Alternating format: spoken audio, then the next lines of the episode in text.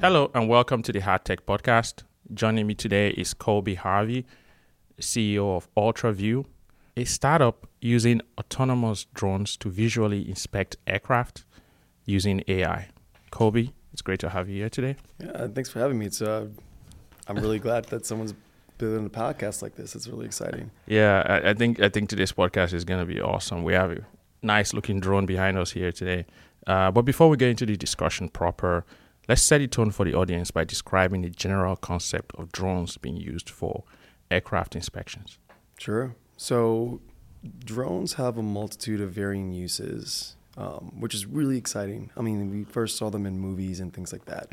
Um, but now, as we look at these technologies and their evolution and how computer vision and autonomy is playing a big role in how these things are growing, they are capable of working in new ways that we didn't initially um, perceive when they were created. So, in this particular case, an aviation inspection, um, well, I, I really kind of brought it into aviation inspection um, yeah. because it's a the reason the point of autonomy is to do consistent and tedious tasks that typically humans can, you know, we can get a waiver from, get a little tired, um, and so these technologies, especially for aviation, um, is you know critical because these aircraft are inspected pretty frequently and consistently, and they're huge. They're huge planes. Yeah. Okay, so it seems like it solves a problem uh, in terms of reducing the amount of time, the amount of effort uh, it would take a human being to to do some of these inspections, right? right. Um, but before we get into uh, the discussion of uh, autonomous drones and aircraft inspections, let's talk about you a little bit. You, it seems like you've been built for for these from day one. You studied aviation management in college, and you've built a startup in the aerospace industry. So, what's your origin story, and what sparked your interest in the aerospace industry? Yeah. Um, so I'll keep a long story short. So I'm originally from Michigan, from Detroit. Um, I my first intentions were to go to the Air Force Academy because I want to fly uh, F-16s, F-22s, F-35s, things of that nature. But I am six foot five and I don't fit. Well, I can fit, but I, uh, if ever need to reject for any reason, I'd like to have my legs. So, mm-hmm. um, but with that being said, so I've always been had an affinity for the aviation industry. Um, I wanted to find a way to work in it without necessarily working for it directly. Um, so I studied um, initially, I studied computer science at Arizona State. Uh, then I got to Calc 3 and said, "Yep, this isn't for me." and I switched to aviation, uh-huh. um, where I then got the opportunity to go down the aviation management track, uh, which happens to be the same track that pilots take. I wanted to initially be a pilot as well, so I got to learn a lot of the same things that the pilots learned. I even got to fly myself, um, and then ultimately, you know, you know, we ASU had a, a drone program and Mm-hmm. You know, we were able to. I was able to connect a couple of dots, and that's how I created the company. But I mean, before that, I mean, I, would worked in various Fortune 500 companies, American Express, Charles Schwab, and then ultimately ending at Google out in San Francisco. Um, before I founded my own company, and now I've been here doing that ever since. Fantastic. I have to say, you're the first person I've heard who just moved away from software engineering to hardware uh, related engineering. so like that. It was a stretch. Typically, yeah, I mean, broadly speaking, generally we see it going the other way. This, this is good. This is very good. Mm. Okay. Um, all right, let's get into uh, the tech. Can you briefly describe how UltraView's autonomous drones operate and what specific inspections are being carried out? I see uh, your drone right here. It looks it looks fantastic. Uh, is this like a B design, like a so uh, it's, um, with the um, eye in front of it? So it's um it's a like a dragonfly. Ah, um, okay. Essentially, like our designers, we put it together. We went through a bunch of different concepts. Uh, the system is is modular, so we can change out that front um, okay. gimbal and put anything else that we need on in the front of it. You know, it's and, and, thanks for the design. We actually we actually won two design awards: the Red Dot Award and the IF Award um, nice. back in 2021 and 2022, I believe.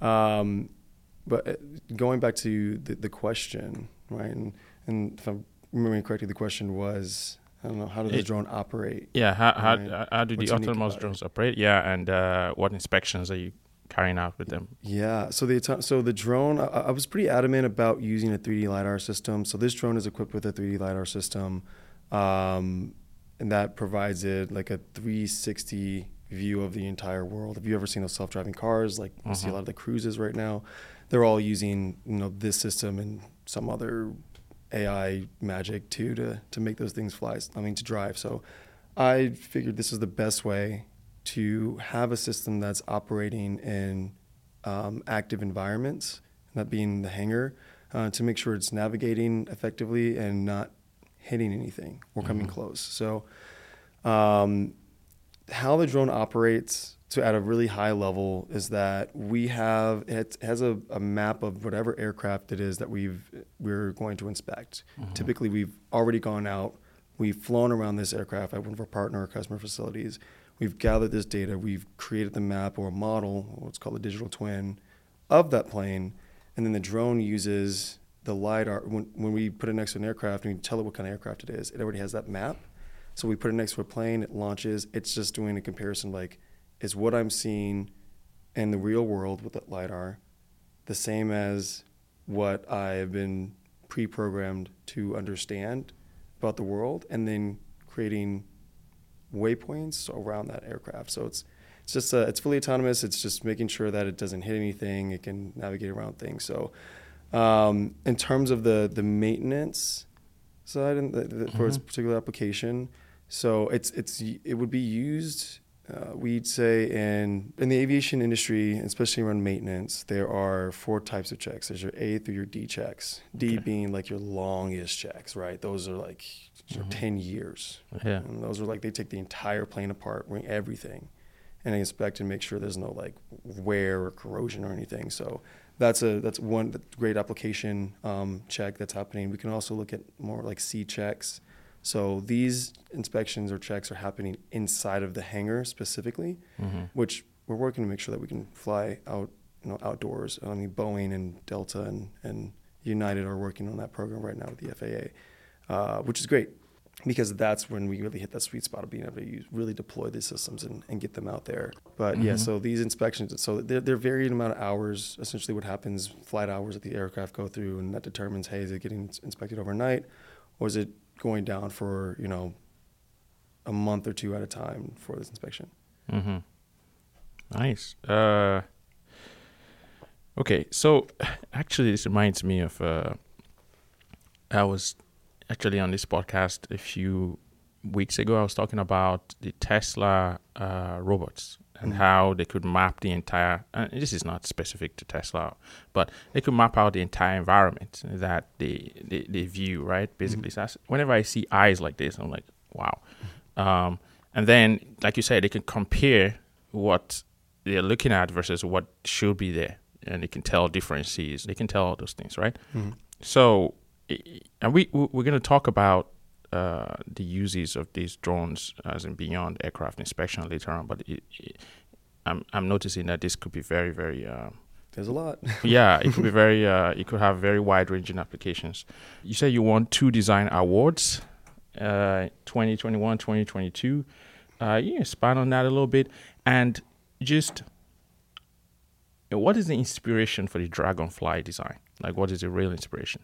Yeah. Um, so the red. So I'll start with the Red Dot Award and kind of what that is, yeah. and and then get into the but that that inspiration. But the Red Dot Award is like this really really prestigious German design award. Like it is, mm-hmm. like kind of the, the top of the top of awards that can be given to like hardware products. So things like like Apple and Toyota and when they create these beautiful products, they mm-hmm. always apply for that. And it's, it's I mean it's huge. There's a big book that you get. It's awesome, um, and a lot of like global recognition for it. Um, the IF Award is you know kind of similar along that that vein as well. So they're really you know together with our industrial designers the name that's name is hatch duo um, um, john ty is the this, the ceo over there. He's a really really good friend of mine out in san, uh, san jose. Hatch duo? Hatch duo yeah. Okay. Yeah, i definitely recommend if you guys are doing anything with hardware i would definitely recommend giving we are. We are all about hardware here. Oh, yeah. they're they're fantastic and they okay. know how to work with startups. Okay. And they're really accomplished so yeah, so as we are going through this design process, I was I gave a lot of cues of things that I really enjoyed, mm-hmm. and, and, product design, like things of my favorite products. What do these look like? Um, and then also things that inspire me from the world, and they kind of brought in some more real world aspects. Mm-hmm. But I love cars, so like if you look at the back of the drone, it has like lights, like it's like race cars do on the back of it. So Mm-hmm. they they implemented that design into the product as well, and then they were pulling items from you know nature and how they fly and how they look. So you know, as they're doing this, we got like a brand book and had like a Yeah. firefly. I mean, a yeah, dragonfly, and then our drone kind of as a model was like that. Yeah. Let's iterate on that. That looks really great. Yeah. You know, some people will say physics is the foundation for engineering in general. I say it's biology, it's nature. Like, yeah, physics too, but it's some of the best designs that you can come up with or some of the best functionalities you can get out of uh, hardware technologies come from just mimicking nature, right? Oh yeah. oh yeah. yeah, yeah. Nature's Yeah. put together and built everything first. So. It already exists in nature, just copy it, right? hmm Yeah. Um, so you, you were talking earlier on about Boeing, Delta, companies like that, uh, trying to get FAA approval for inspections outdoors. Um, who are the biggest cu- customers in this space, right? And how frequently uh, do they need these type of inspections to be done? The type of inspections that you do with your drone. Yeah. Um, so pulling back on the initial time, the, the amount of checks that happen, you know, that's really the time frame, right? Mhm. So like your Yeah. couple hundred flight hours to every 10 years, something like that. So um, the biggest customers, there, there, there, there, there's several. So the people that you know are in the space that would utilize our, you know, this product are they're called it's called MROs. So maintenance, repair, and overhaul facilities. Those are where aircraft go um, to be repaired. Mhm. Either they could be, you know, either you know United, Delta, and you know American can own have their own hubs, or there's third party ones that you know like FEAM and um, Lufthansa Technik or that are that are out there that you, they can send planes to. The some of the customers that we work with that are pretty pretty big would be Mhm. like the U.S. Air Force, for example. You know they have they have large fleets of aircraft that need to be maintained. Pretty, I mean, always. You know these things have to be mission capable at any Mhm. given moment. So you know, we are initially for us as we're having more conversations with the Air Force. They're looking at they're using our product for um, inspections of the B one um, platform or the C one thirty, um, you know, carrier aircraft. So I mean, we also have you know your again your technical operations from so like in a, you know Delta Tech Ops again the two Lufthansa, uh, FEAM, um, MRO Holdings. There's a there's a there's a actually believe it or not there's a lot of companies out there. Mm-hmm. Yeah, Mm-hmm. Simply because, uh, we got to fly. yeah, we got to fly and uh, you don't want anything to go wrong in the air, all right? Oh yeah. yeah, we, we'll get to that later. But I, I was speaking with uh, Roger on a previous podcast, a friend, and he was, and we were talking about drones in the sky and how they have to be autonomous to an extent and reducing the need for human uh, involvement and things like that, and how if there's a crash, it's not going to be pretty, right? So I this is this is very crucial. All right. Um, now you you know we've talked about autonomous drone uh, inspections, right? We've talked Mhm. about the concept of uh, of these drones being able to operate on their own. I'm assuming that the current state of the art is not like that, right? Is it? What's the current state of the art, right? And how are autonomous drones or your drones better? Right. So yeah, that's. I mean, that's a great question. So traditionally, and I'm not sure how be people will be to hear this because we Mhm. fly a lot, but um, traditionally, Hey, hey, hey. say, say it, man. Go ahead. oh, I mean, it's what goes down in MROs sometimes, and you'd be surprised. Um, it's a lot of uh, it's it's it's very manual. We can say that. So it's, it's a Mm. lot. Traditionally, it's like inspectors that are getting up on the on a scissor lift or a boom boom lift. Um, you know, they're essentially attaching themselves to the, the ceiling of a, of a of a hangar to walk across the crown. That's the top of the aircraft to look Yeah. for these damages. And also, if they're using like pen and paper to mark down damages Yikes. that they find. Yeah, you'd think it'd be a much more of a you know a, a higher tech process, but it really isn't. Um, and a lot of times when these inspections are happening, um, they humans inspectors accidentally cause more damage to a plane because they can run those scissor lifts or boom lifts into the side of them, um, which happens more than you think, uh, believe it or not. So, our system, Mhm. our platform, re, I mean, com- reduces the overall need for that. The only thing that our drone, our drone is not like going up there and fixing any of the damages, right? Mhm. So we're just we're just an inspection tool. We're an extension of the the, the technician that's performing that inspection. But uh, with that being said, the the drone, I mean, even if the drone were to fall, we have, have like a two meter operating distance. We're getting down to a meter and a half, and soon enough to to a meter, um, getting us a enough distance from that aircraft. But even if it were to fall, that drone like wet is about you know 12 pounds i'd Mhm. say Uh, yeah about 12 pounds and so it's not going to cause the same damage as if you run a boom lift into the side of a plane Yeah. um, luckily we've never had that ever happen the drone's never crash, which is great um, we want to keep it that way Mm-hmm. um, but we we have a more um, modern and digital approach into how we're performing these inspections, um, which is now being really recognized by like the, the, the large players and by the regulatory body authorities, being like the FAA, EASA, uh, and, and so on. That's good. wow. Uh, I was just going to mention that if your drones are carrying out visual inspections and you know mapping out the environment, comparing it to what it's supposed to be, but humans still have to go in there to fix any issues. Is there are there any plans in the future or anyone working on the idea of actually using robots to go fix these things instead of humans?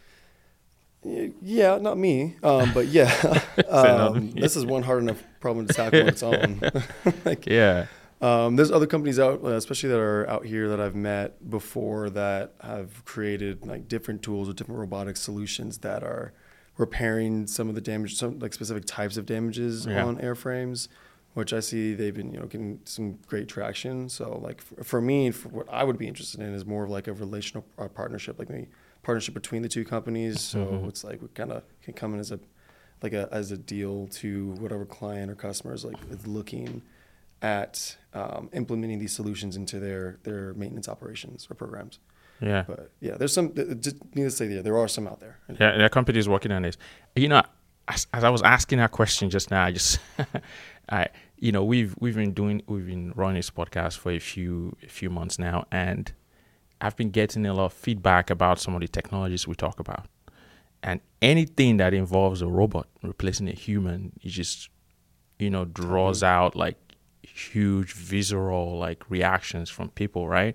Mhm. And then I'm asking this question about replacing highly paid, because aircraft tech, you know, people tend to be well paid, right? Mhm. Replacing highly paid people with with robots, and you know, it just struck me that this is gonna create. So I will, I will, I'll, I'll stop you right there because that's that's. I mean, that that is definitely a big thing that has, has come. But I'm like, Yeah. it, just like anything with AI. I mean, look like look at ChatGPT a Yeah. lot of things that it, or jobs that it's automating. So uh, there's there's definitely a fine line on these systems that are coming to the workforce Yeah. and the unique or what's actually has like even unions that are excited about like my platform and other platforms that are like this.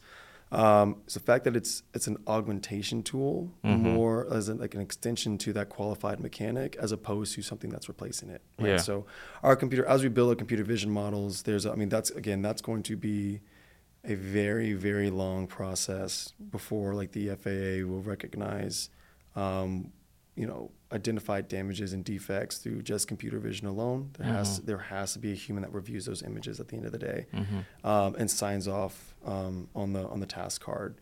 Um, so our system is meant to augment Yeah, and is is shown to augment the the mechanic and make their life easier. yeah, Right, like you're still getting paid the same amount, but now you have a system that's making your job a lot safer. You don't have any fall. There's no fall risk until you actually go up there and repair damage if it is found, um, and it's a lot faster process. So that payout is um, and dividends to the the airline or or the the carrier to get their aircraft back in service, even if it's just a day or two sooner than traditionally. That's it's a lot of that's a lot of realized um, you know capital uh, or revenue for them. I, I agree. I agree. I think it's, i i i- you know, people can get upskilled and you know better work can get done and um, processes can become more efficient. And like you said, this is not going to replace anybody, right? Um, So that's true. So for anyone listening, yeah, If you're an I'm getting used to the to the to the uh, to the feedback now, and I'm like, okay, I get it. Um, but I think uh, overall, just like the internet didn't really replace anybody. Uh, it just made people more um, you should be. highly skilled, right? hmm Uh, AI would basically be uh, a thing where you use AI to do better work, right? Yeah. Yeah. So that's that's where you should be instead of being scared of it. And yeah, I mean, and that's also being idealistic. I mean, there's also you can see, you know, I think it was like Elon and and Bill Gates coming out and saying that these are things that we should be aware of and we should watch for. But those, you know, there's there's different things that can be done, and I'm not going to make this into a political thing in any way, but like legislatively or anything else that can be done to insulate people from the Yeah. advancements uh, as they're going through this upscaling, um, upscaling, excuse me, and learning new things and learning how to operate in this in this post AI world. Yeah. Yeah. Uh, let's let's let's go on into uh, talking about you know what we, what is discovered or things that are discovered during aircraft inspections, right? Hmm. Uh, what are the biggest issues that you find, and um, uh, let's even take it a step further and say if these issues are not fixed, what could happen? Yeah. Um, some of the issues and the things that we look for when we perform these inspections and that we train the computer vision to look to identify or like paint defects because paint, paint defects can, like, depending on how it is, if there's like bubbling on the paint, like that can be an indication that there's water under the paint. And Mhm. if there's water on the paint on metal, that can create an issue or fatigue um, and ultimately create fractures and, and rust and things that are really bad to have on an airframe Mhm. right? So you want to make sure that you know that aircraft is painted and coated properly. You're looking for um, stress fractures that happened on the airframe, um, and if a stress fracture gets too big, um, which we really don't hear a lot of those because they're thank God they're they're, they're caught, could lead to um, depressurization events and, and things like that. So um, we want to just be cautious about those. Um, there's also like missing rivets that you know come aboard and you know, unless you have like a, I mean, a, a large subsection of that, you know, happening, it's not too dangerous, but you want to make sure that you are, you know, the, the airline or the operator is aware of that and, and repairs those and fixes those rivets. Um, there's lightning strikes, which is, you know, the like, initial use case that, you know, myself and even some of our competitors are identifying. Those lightning strikes, um, if not identified, can lead to some severe issues with the integrity of this of the airframe itself. Um, and so those are, those are really interesting to find. They're they're I'd say they're rare, but they're not as rare as we think, especially now with the changing climate um, and thunderstorms striking the aircraft. Uh, by the way, you're, you're completely safe inside of an aircraft. If you're going through a lightning storm, they have static wicks that, you know, lightning goes off one way. Um, but yeah, there's there's there's also like dents and things that can happen that can um, impact the um, airworthiness of the aircraft that want to be identified. Uh, you know, uh, now you mentioned you mentioned lightning strikes. I actually was watching a video the other day. Uh, Lufthansa saying something about every time a plane gets struck by lightning, it needs to be extra inspected. Basically, is Every that that time. true? Mm-hmm. Okay. Every single time that it's like if you if they a pilot flies through and calls the tower and says, "Hey, we've experienced a, a, a strike event, a lightning strike event," that aircraft is immediately taken out of service to be inspected. Wow. Okay. That's uh, that's nice to know. Okay. Um. Now let's move on to something uh more somber, I guess. in uh in 2018 and 2019, the whole world witnessed uh, two Boeing 737 Max planes crashing. You know, uh, because of the newly designed ma- maneuvering characteristics augmentation system (MCAS). Gas. Everyone knows it as MCAS system. I don't know if this is possible, but I just want to ask: Is it possible to design aircraft inspection systems to discover manufacturer caused defects? For the so specifically for the MCAS, no, that's a software thing. It's a software issue. Um, that's something. Well, Yeah. It's, it's, kind of a mixed thing. Boeing did something that was particularly pretty interesting and not honestly great. Um, they the MCAS system relies on the pitot-static tubes to, and so those are I'm gonna get into. It's basically like sensors to understand the angle of attack. So where Yeah. where the plane is, you know, pointed, right? So Uh-huh. typically there's those are redundant. There are two of those, but Boeing kind of Boeing sold it as an option, not as a you know a standard feature, which was a big reason why this also happened. So, um, so that was the issue with the MCAS system. Um, they they. I'm not going to go into too much detail about the design of the, the 737 Max. That's cool. Um, but with in, in in terms of looking for manufacturer um, issues, so we focus, and when I say we, like UltraView focuses on the Yeah. visual inspection process. Yeah. So, you know, we've been, been approached by people like Boeing, people like Airbus, for the use of these systems in manufacturing environments. So, as these aircraft are rolling off the assembly line, they're being inspected because they're always being inspected to ensure that there's no damages that are or nothing that occurs and nothing that's out of the um, you know tolerance levels um, for a newly built aircraft. Mhm. Um, so that's a that's a place where um, our systems can also sit, or like the inspection systems can sit, or in that manufacturing process. But unfortunately, MCAS the MCAS was a completely different Yeah, software issue. mm, Uh, but okay. software and a missing component. You know, I started wondering, right? The planes that crashed weren't being flown for the for the first time. They've been flown a few times. They were new, but Mhm. they've, been, they've been flown a few times, and then you had pilots who just like were unlucky, or maybe didn't study manual to understand it. That was a big issue too. Yeah. So I mean, as much as Boeing is at fault for what happened the, in these particular airlines because of you think of like pilot shortages and things like that, there were the pilots were not trained hmm enough on the system.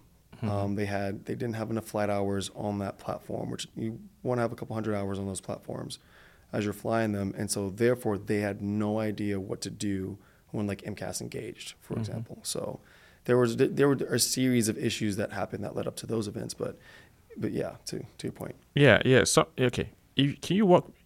Do you you remember what what the real issue was about? Uh, I don't know. Was it the flaps, not the angle of so it was something? Yeah, so it pushed the the angle of attack. It was the angle of attack. So the system would think that the plane was going into a stall, Okay, like going up, even though the aircraft was not doing that. okay, And so the, that's the MCAS system would engage. And the reason why this happened is because when they made the Max, they just pushed the motors further out, so it'd be a little bit more efficient uh-huh.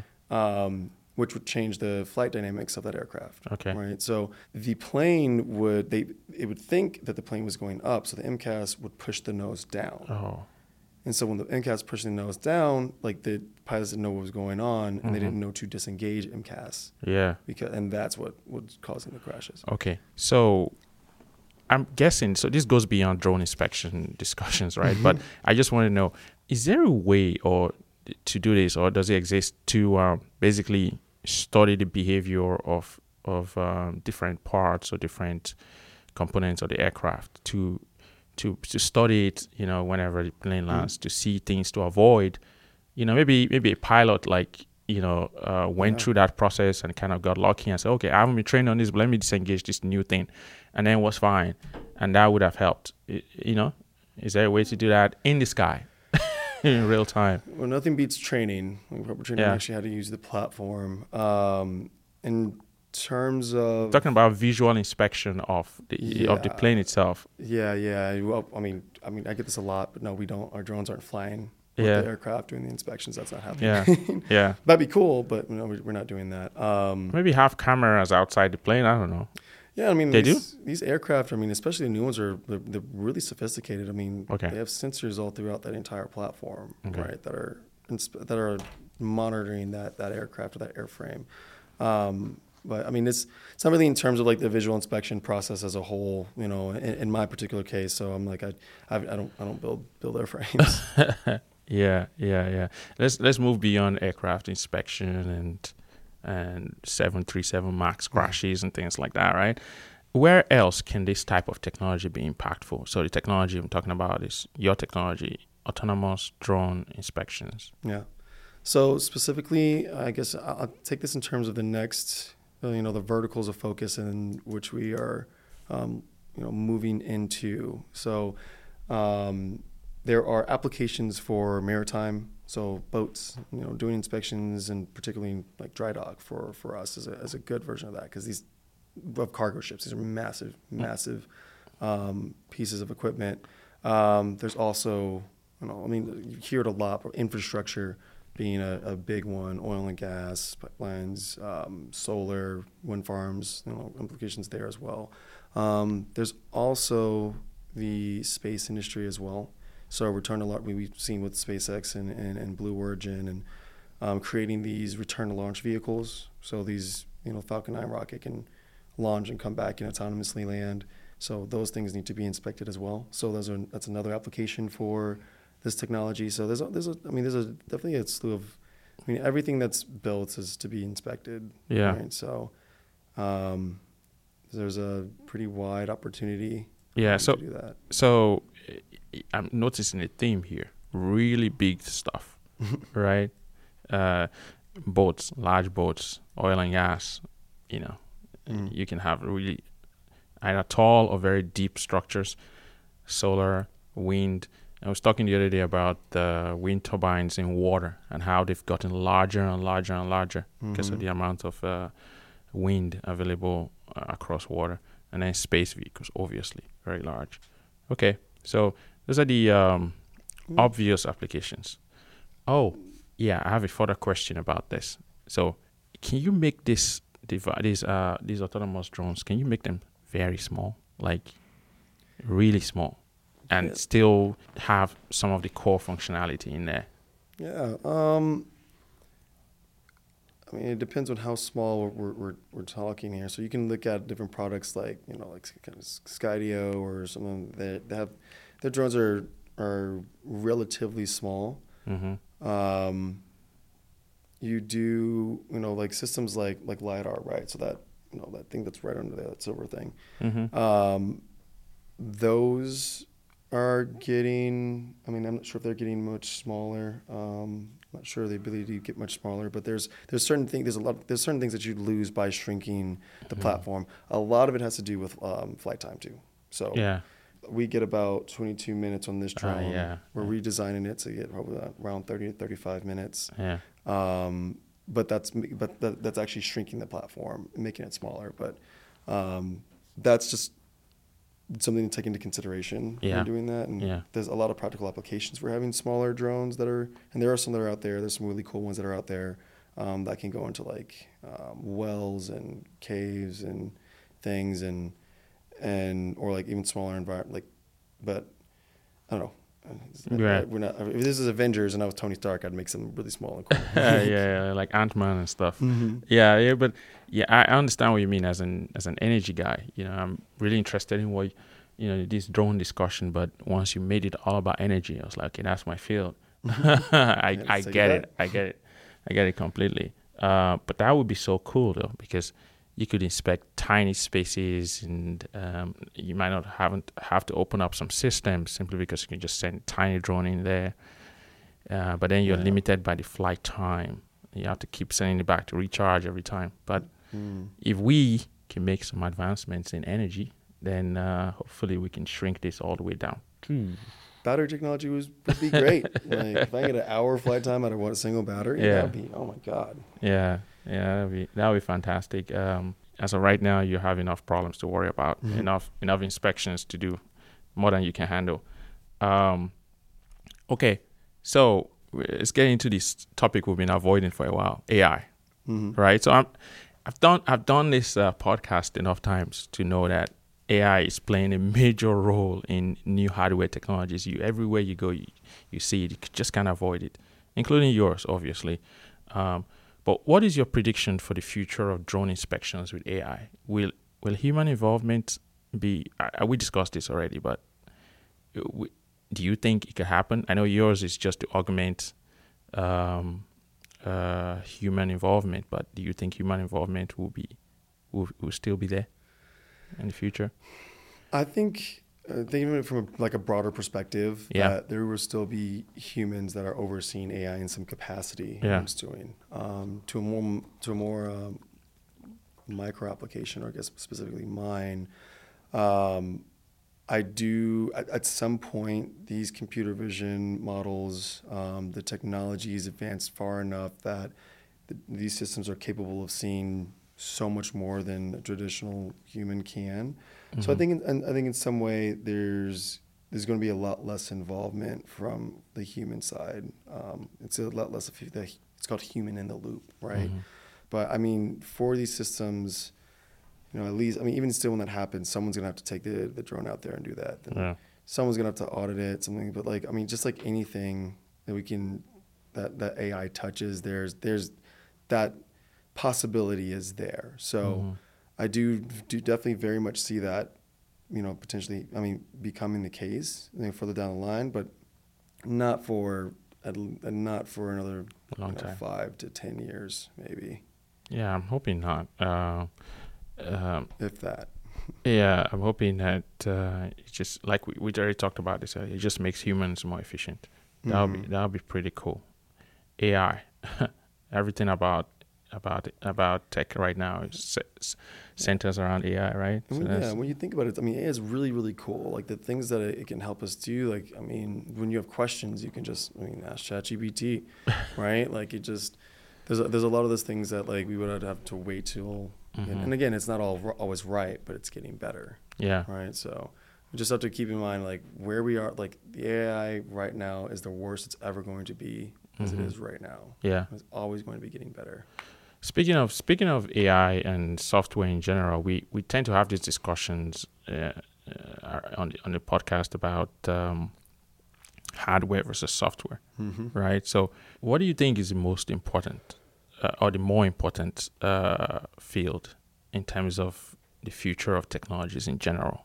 Hardware or software, or are they just perfect complementary fields? That is a charged question, Um, and I'm not trying to piss anybody. Hey, you off, can you can you can you can say pass. That's fine. yeah, I mean, I don't think it's that. I don't think it's that bad. So I'm like, I think hardware and software are always going to complement one another yeah. for sure. Like, I mean, even if it's a software product, you have to have something that runs it. So Yeah. you need hardware to interface with it, right? Like, um, that's never going to change. Uh-huh. Um, I do think that we've seen a lot of like what's happened over the past couple years is especially in the, the fundraising environment and all these companies getting you know huge valuations and now they're having a hard time raising funding that are just software companies you know they're we're seeing that like more like physical products um, are important. I think with hardware you're i mean you're always going to need uh, you're always going to need hardware Yeah. you're always you're, you you really are always going to need something that can operate the the, the, the software, the autonomy, the CV that you are Yeah. um, that you that you are using. Yeah. So. Yeah, no worry. I'll, I'll save you the. I'll save you the. I'll save you from from from pissing anyone off. Mm-hmm. I'll just say that uh, that um, like you said, they're both complement. They're complementary, and and hardware needs software. Software needs hardware. Um, in general, though, in, the startup space that we're in, it's harder to build a hardware company. But if you can, yeah, if you can build one, you'll probably be okay, more okay than a software company in the long term. That's just my general opinion. Um, yeah, you can be. Yeah, um, you yeah. definitely can be. yeah, yeah. But If you compare it, if you compare them like overall, right? It's Mhm. easy for anyone to to start an AI company right now. Mhm. It's hard for anyone to start a robotics company right now. Right. So it's Right. like think about it like what's making an actual impact, right? Yeah. Like a, to the world, because there's you you create a piece of software that people interact with, where there can be something that comes the Mhm. next year that gets rid of. And the same same is to said, be said about hardware. That's it's true, but since it's since it's a lot harder of a space to operate in and a space to work in, Mhm. less people are doing it. So yeah, you look at companies like you know like Boston Dynamics, for example, and like, that's a yeah. They've been building robots for the past thirty years, and no one is like it's it's always just Boston Dynamics yeah yeah in I the mean, news and everything. Yeah. And I can't tell you how many countless companies that have come and gone that I've seen. I mean, unless they acquire these companies, like, you know, like you know, like Jira or, or Asana's come out, and then Monday, and then there's, there's all like like you know, these management tools. These are all Yeah. software products, but there's so many different ones that compete against it. Whereas when you build something that's hardware, there's Yeah. not a ton of people. that- Competition, yeah. yeah. Yeah. So you heard it here. Start a hardware company today. Whatever you do, stay alive. You'll be fine. Get the right advisors. Yeah, yeah, yeah. Be sure you know what you're getting into. For Yeah. Sure. Talk to a lot of people that have done it. Yeah, Sure. talk to a lot of people that have done it. Uh, know it's gonna be hard, but it's gonna be fun. The pain is gonna be awesome. but either way, uh, we need we need we need more hardware companies. Uh, as, as someone said, if you don't build stuff, there will be there won't be stuff, right? Yeah. Somebody somebody famous. You can Google that. I don't want to mention the name because it's controversial, uh, but uh, I've, I, we've talked about him too too many times on this podcast. Show notes. Show notes. okay, um, so uh, this this was a, it was an awesome discussion about um, you know autonomous drones and AI and and the future of the space. If people want to reach out to you or they want to um, talk to you about about this technology more, how can they reach you? Yeah, yeah. So if you want to reach me, so right now as we're re, as we're building UltraView and getting everything together, I'm getting all my ducks in a row. You understand what it's like building a company. There's Yeah, a billion different things that you, all at once to do and not enough time. Um, so you can reach me on LinkedIn. My LinkedIn name's Colby Harvey. You'll see me there. Um, you can also re- reach me on my email, which is colby at ultraview.io, okay, um, which would be the, the, the best ways to, to, to reach me directly. Um, and as we launch our website, then there'll be more, be an easier way to, to get in, get in touch. But outside of that, if you're in the Austin area, um, I'm around Capital Factory. You know, Mhm. so everyone want to see me, come say hi, grab Yeah. coffee at lunch. or, or or show up at the hardware uh, happy hour Oh, monthly. Yeah. I love those. get to meet all the hardware guys here in Austin and, and, and, and talk about stuff. Yeah. And uh, that's great. That's great. It's good to have, it's always good to have discussion with uh, people who built hardware startups, mostly like second time founders and, you know, still building a new one. It feels a bit masochistic, but, uh, oh yeah, no, it's definitely. we want to talk about pain. It's like, I guess I love this. I'm but, but used to yeah, but, but, but, but it's, it's great. It's awesome. yeah, Uh, thanks for coming today, Colby. yeah. Thank you for having me. I really appreciate it. This is a great discussion. Yeah, yeah, likewise, likewise. And and with that, we've come to the end of another episode of the Hard Tech Podcast. I'll see you guys on the next one. Thank you.